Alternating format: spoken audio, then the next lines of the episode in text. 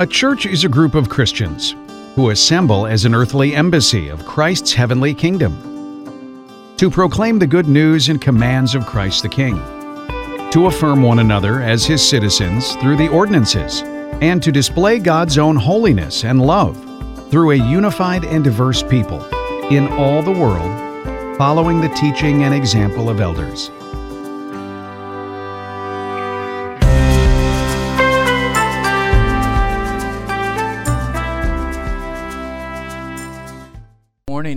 Creek. It is always a pleasure to be with you. It's been a while since I've been out here, and I always love the drive out in the morning and the ability to worship together with you, to open God's Word, and to, to be formed and to live out our faith together. I, I don't know if any of you are on Instagram or not, but um, I'm occasionally find myself going down rabbit holes. And there's a guy that this redneck guy that showed up on my feed. I don't know why he showed up the first time. I know now because I clicked on the on the video, and he um, he generally shows a short clip of someone doing some kind of life hack, right? And and his response, he breaks in. It's you're telling me that for 40 years, and then fill in the blank, and his of whatever that is, and ain't no way. And then he proceeds to do it, and of course, the hack works, right? And I kind of feel like that guy with this series that we're in on Rediscover Church. Because a series like this, I'm I partially feel like I'm speaking to the choir because you're here and you're involved and you feel like, well, these are the people who get it. The people who aren't here are the ones that need to hear this, right? Except there's a reason why there's that little re at the front of rediscover church, right? Because it's not about being totally ignorant or that we don't have a clue. It's that something sometimes becomes so familiar to us that we miss aspects that we might see if we were coming to it for the first time. So, how many of you know that FedEx has a hidden arrow in their logo? Right? A few people do. And once you see it in between the E and the X on FedEx, you will never unsee it. But most of us, until we're told, we don't ever see it because we just read the logo. And that's kind of what we're doing here. It's trying to open our eyes to things that we might have seen but totally overlooked. And to this point, we've looked at the church broadly. What is the church?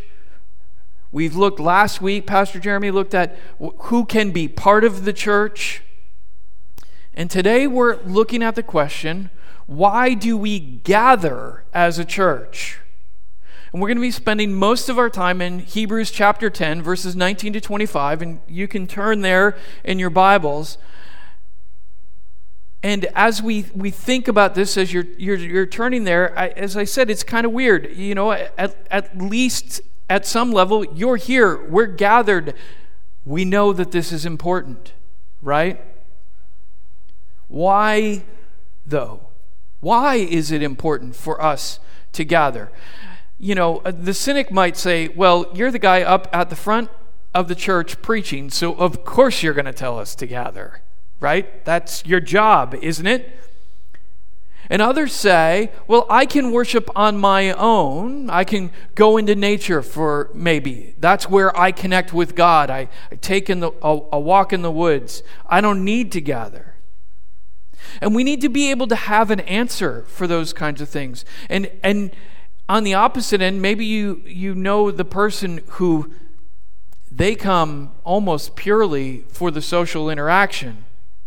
And maybe in a post COVID world, it's more a form of political protest than it is a belief that I have in who I am. And we need to be able to answer those kinds of things as well. Why do we gather? And I think for many of us in the back of our minds, we have a certain Bible story that's kind of living there and making us wonder. Because in John chapter 4, Jesus meets a woman at a well in Samaria. And he says, But an hour is coming and is now here when all when the true worshipers will worship the Father in spirit and in truth.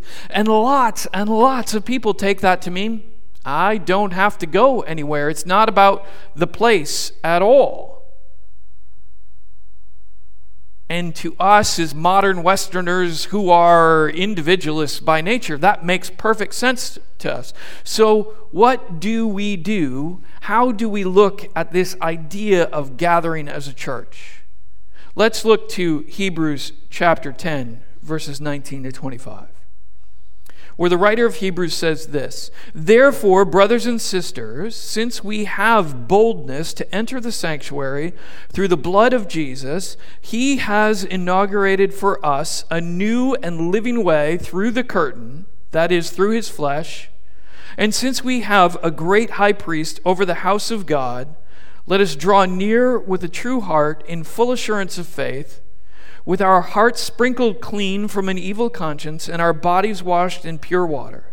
Let us hold on to the confession of our hope without wavering, since he who promised is faithful. And let us consider one another in order to provoke love and good works, not neglecting to gather together as some are in the habit of doing, but encouraging each other, and all the more as you see the day approaching. Would you pray with me? Father, thank you for your church. I thank you for those people gathered here this morning that have come to worship you and to learn from your word. And I pray that today we would see you more clearly, that we would see how we are to live in light of who you are. And it's in Christ's name I pray. Amen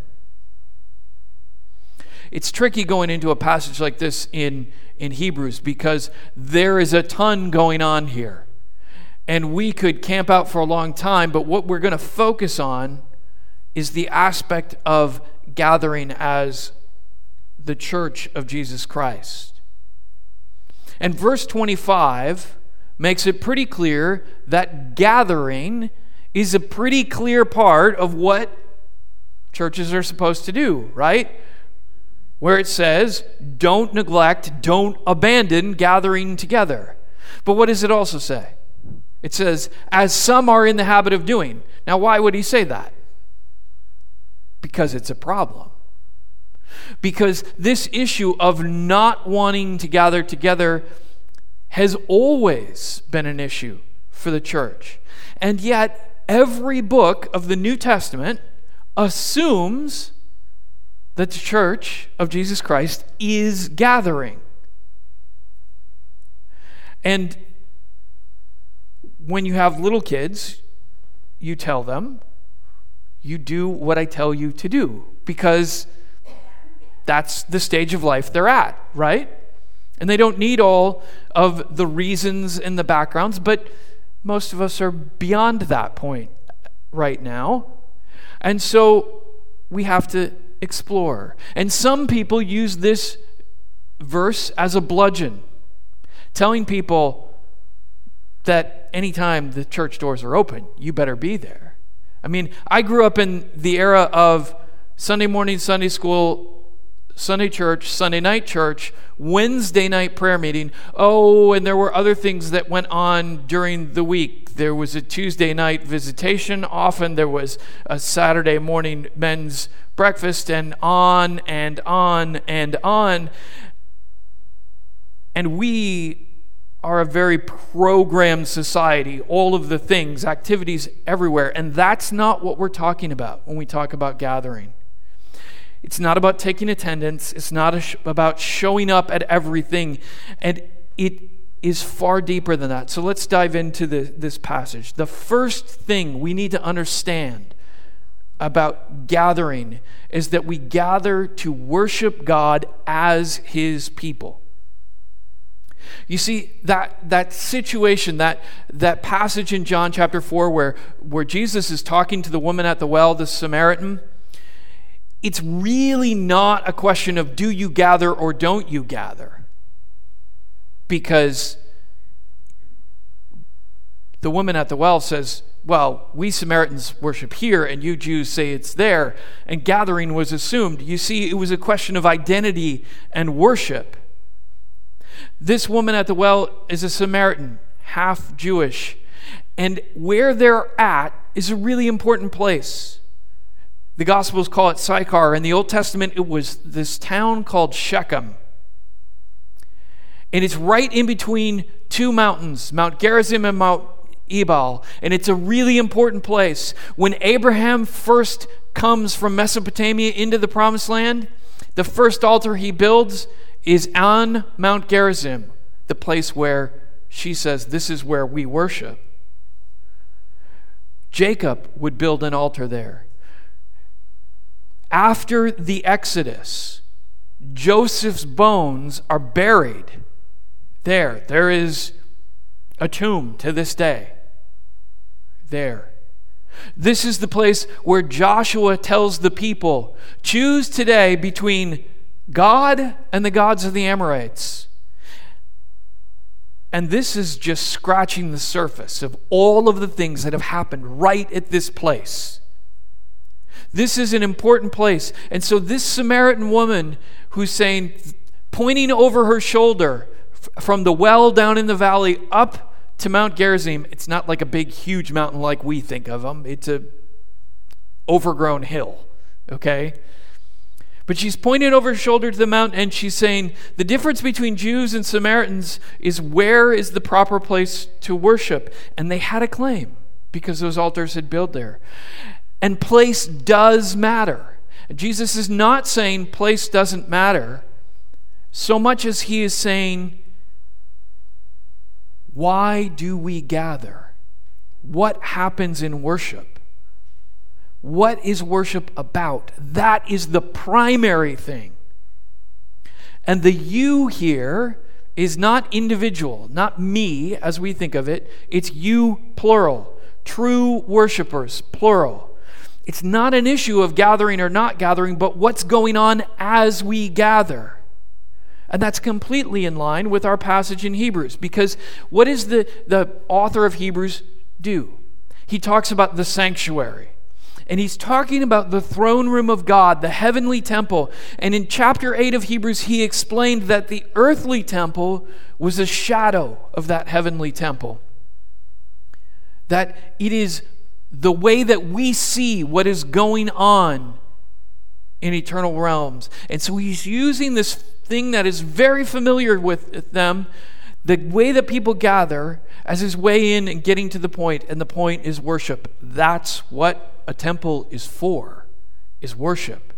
And we no longer need priests to sacrifice on our behalf, he says, because Jesus made the ultimate sacrifice for us. That's the beginning of Hebrews 10.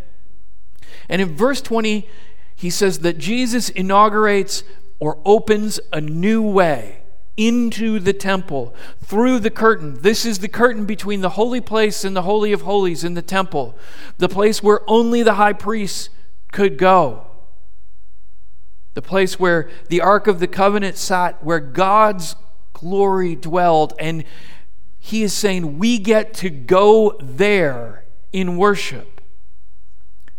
Because the temple is the place where God and the people met and the priests would mediate, and even they could only go so far, but no longer. The author of Hebrews says, Don't give up gathering together. This is an important thing, it is a sacred thing. In verse 25, he's saying, We still gather to worship. We still come before God as a people to worship. Can we worship alone? Of course we can. Absolutely, we can. We can and we should. But as we've seen over the past few weeks, when we become Christians, we become part of the people of God. God's new family, a new kind of family that is oriented toward God in all that we do. And that's the point of a temple to enter in, to point to God. And so, all of the books of the New Testament, in one way or another, point us to a communal worship, to participating together. We started the service by singing today. That's not an accident. Paul says in Ephesians 5:19 and Colossians 3:16 that we are to participate together in psalms and hymns and spiritual songs. And he goes on in each case to talk about the gratitude that we should have toward God for what he has done for us. That's what worship is for. And when we worship together, when we praise God together, we become one in a way that we can't on our own. We are unified in a way that overcomes difference, division, in a way that binds us together. Because when we worship together, we are the church in a way that it is very hard to be on our own. After all, Jesus himself says that when two or three are gathered, he is in their midst. Why? Because there is something important about that gathering. And all of this points to the a benefit we receive by being together. In those passages where Paul says to sing, in, in the Colossians passage, he says that, that we teach and admonish one another through those songs. And we are able, as verse 23 of our passage says, let us hold on to the confession of our hope without wavering, since he who promised is faithful. So, first we worship, and second we hold on to the hope. We learn together. This is a statement of belief about who Jesus is and what he's done, but it is even deeper than that. We are told in verse 22 to draw near with a heart with a true heart and full assurance of faith. We are told that we are to approach with hearts sprinkled clean, washed in pure water. And all of that is Old Testament language for how the people of God are to gather together. It's holiness language. And by that, I do not mean I am a righteous person who's got everything together. It means I have been cleansed, I have been set apart for God. And the Jews would perform cleansing rites before they were they would come into the sanctuary because they were being set apart to God. They were to be distinct from the people around them. And those things were not magical or, or saving rites, they were representations of the claim that God had on them. And how did they know these things? How did they know the content of their faith? Well, they were taught. In fact, Deuteronomy chapter 6 shows that the people were to teach their own families day in and day out as they got up, as they went about their days, as they sat around and talked. They were to be oriented toward God so that as they came together, they would know. And I know that today we can say, okay, I can even see New Testament, it's written to congregations. But they didn't have the New Testament at the time. It was being written. They didn't know. Of course, they had to gather to be taught. But we have the Bible. So I can read it for myself. I can learn for myself. Why do I need to be together to learn? Setting aside any question of, of corporate worship. And the truth of the matter is, we can, we do learn on our own ish. Because most of us read when we are looking at the Bible, we, we see what someone else has said, and we are learning from the body in that way. But even then, the scriptures themselves admonish us regularly, not just in Hebrews, to gather together. As I said, the Paul's take Paul's letters. They are all written to congregations and they assume gathering to learn as well as to worship. And I think our passage points to the reason why. You see, beyond pointing to God, which is, of course, where we start and the focus, we are formed by God's Word, by the teaching. And that our worship itself has content. There's a body of belief as the writer of Hebrews says, our confession of hope. It's the things that we believe. And we learn these together. We have leaders to teach us. Paul says in Ephesians 4, verse 11, that God gives the church apostles and prophets and evangelists and pastors and teachers. Well, why? Why does he do that? Well, he goes on in verses 12 to 14 to say that those, those jobs, those offices, those giftings are to equip the saints for the work of the ministry to build up the body of Christ until we all reach unity in the faith and in the knowledge of God's Son, growing into maturity with a stature measured by Christ's fullness. Then we will no longer be little children tossed by the waves and blown around by every wind of teaching, by human cunning with cleverness in the techniques of deceit. We need people to teach us because we need to be taught correctly, to know what is true and what is not. We can be deceived. It's more than possible, it is probable. In some ways, these lovely little devices are misinformation machines in what they tell us. And teachers can be very convincing in their error. And sometimes it's errors that they believe, and sometimes it's things they don't really believe, but they are using to get what they want. We need to be taught the truth because the truth will set us free, as Jesus said. And some things in the scriptures are very easy for us to understand, they're straightforward. And some things are hard. And some of the most well read teachers and scholars in the world are scratching their heads as to what's going on. And then there's the fact that sometimes the easy ones are the ones that we shy away from because, frankly, we don't like what they have to tell us. We don't like the implications of those truths. We're quite capable of deceiving ourselves. We are quite capable of coming to wrong conclusions on our own. We're capable of missing the point. We all have blind spots, every last one of us. That's why we call them blind spots, right? Because we can't see them. And that's not me as a preacher up here telling you as a church body accept everything that the guy up front says. No, that's not the point. Do we give teachers respect for their place? Yes. But no one is infallible except God. And everything that you hear, you should test against Scripture. What does the Scripture say? If it doesn't make sense, seek clarity.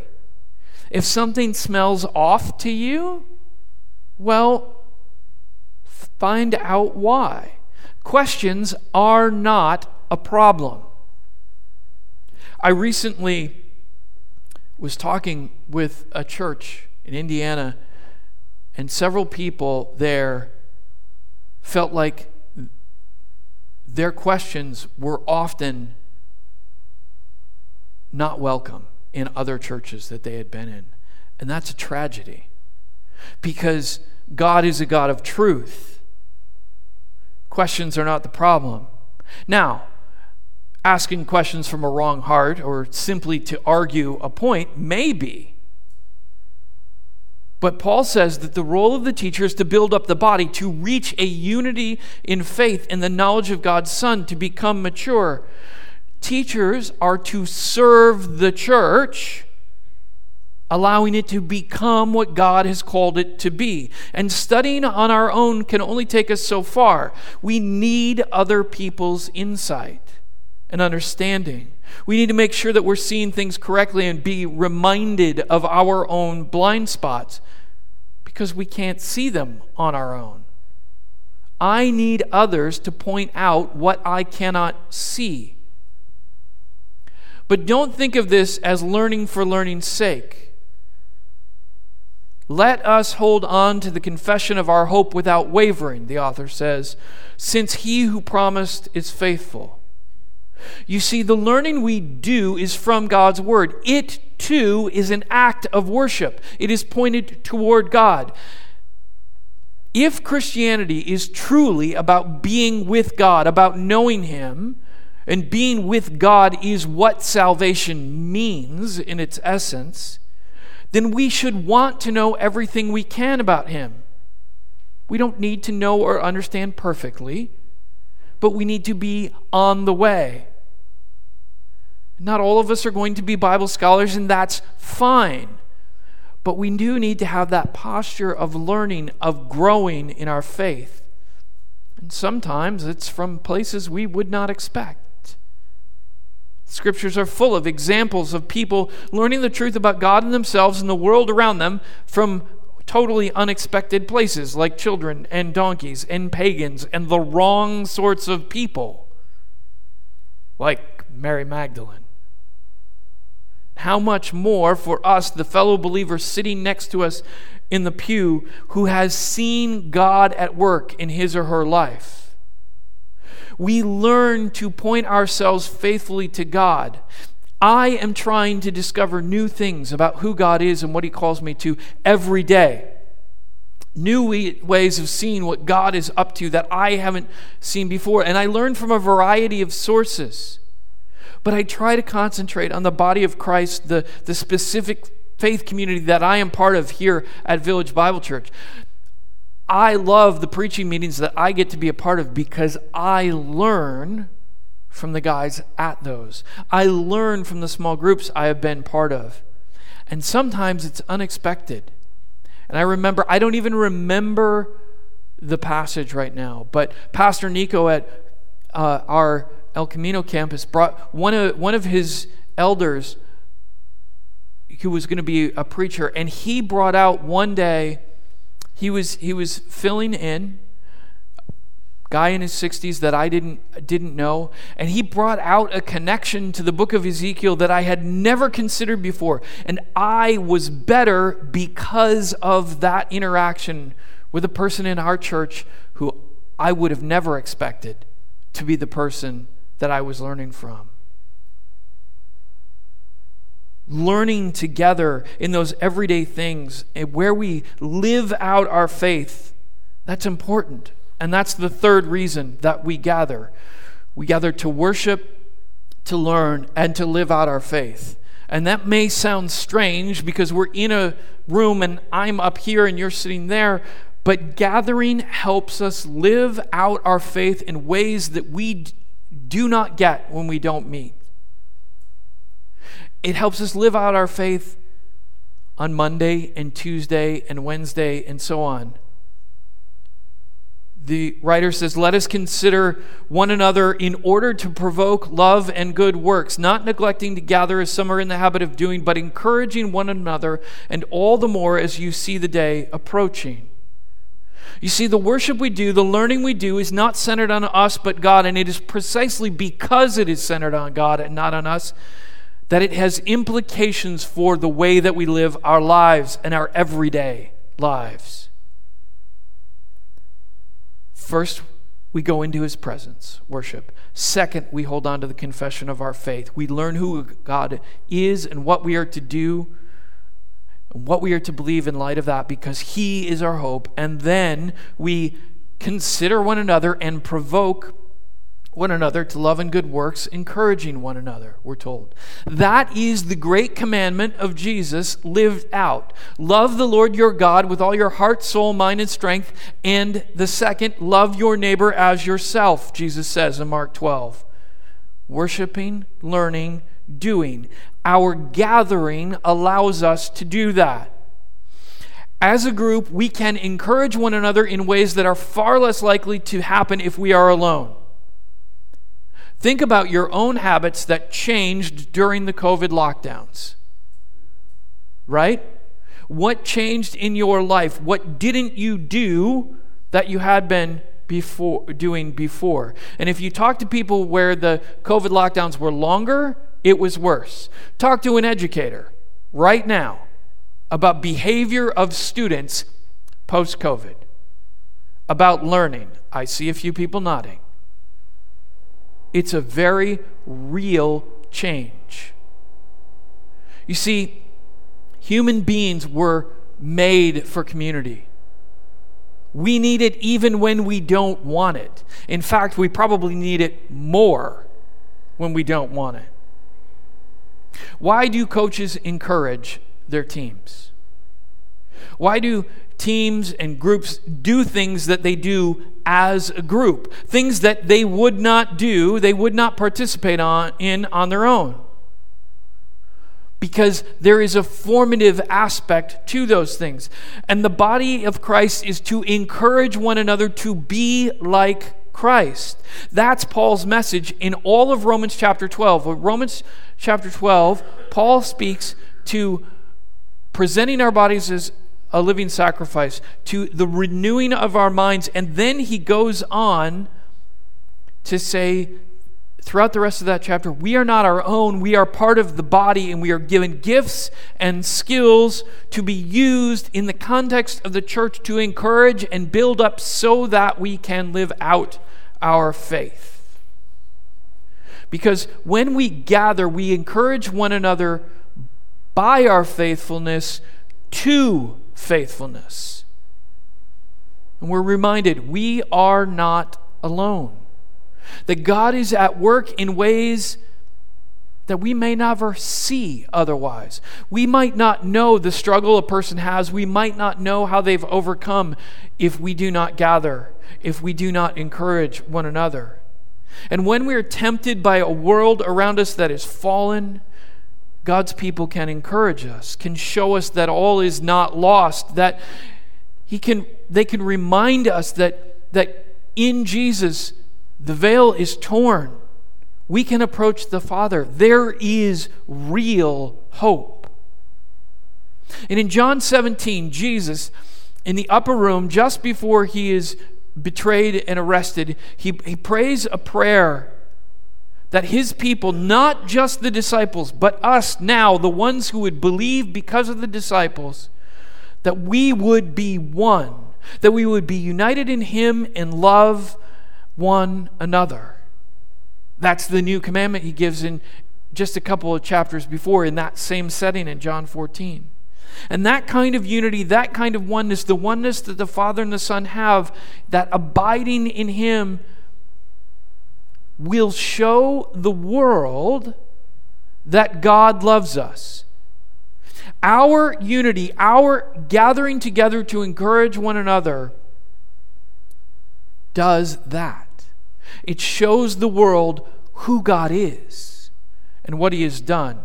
So, how do we live that out, practically speaking? Well, the writer of Hebrews gives us two things love and good deeds.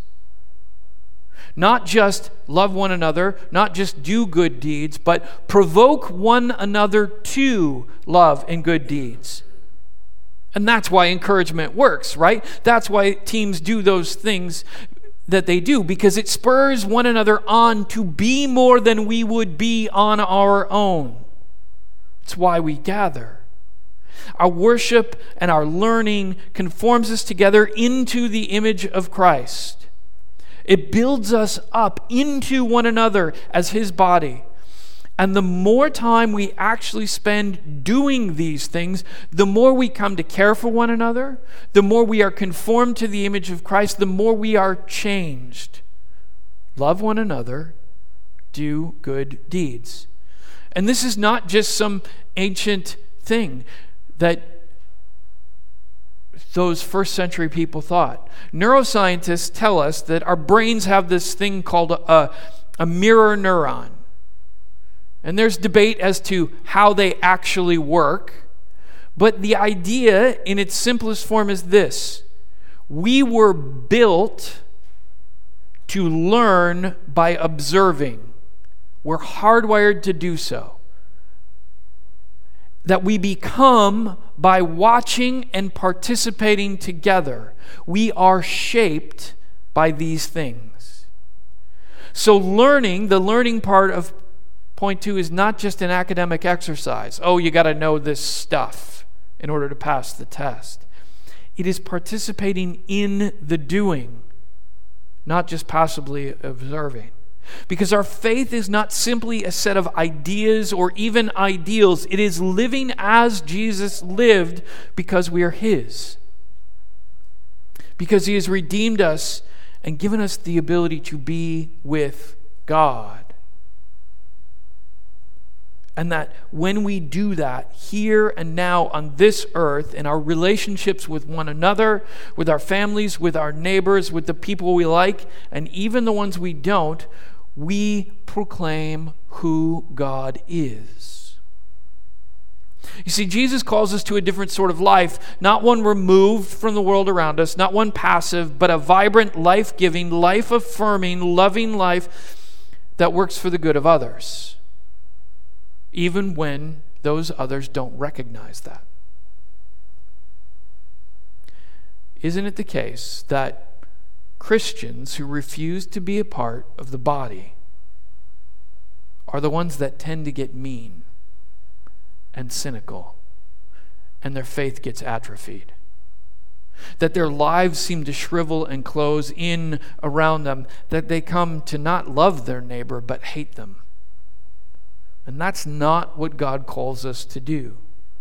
And when we find ourselves fixed on the problems in the world and they're real, the difficulties that we face in life, and how the world around us seems to have abandoned God like that overnight, we can be overwhelmed. But it's really interesting. I, I, I listened to an, an interview for my job this week of a pastor in London who just wrote a book about how the year 1776 is a year that shaped the post Christian world that we live in. And he looked all around the world and did a deep dive. And so the interviewer asks, So, how are you, in light of all of this stuff, where's the hope?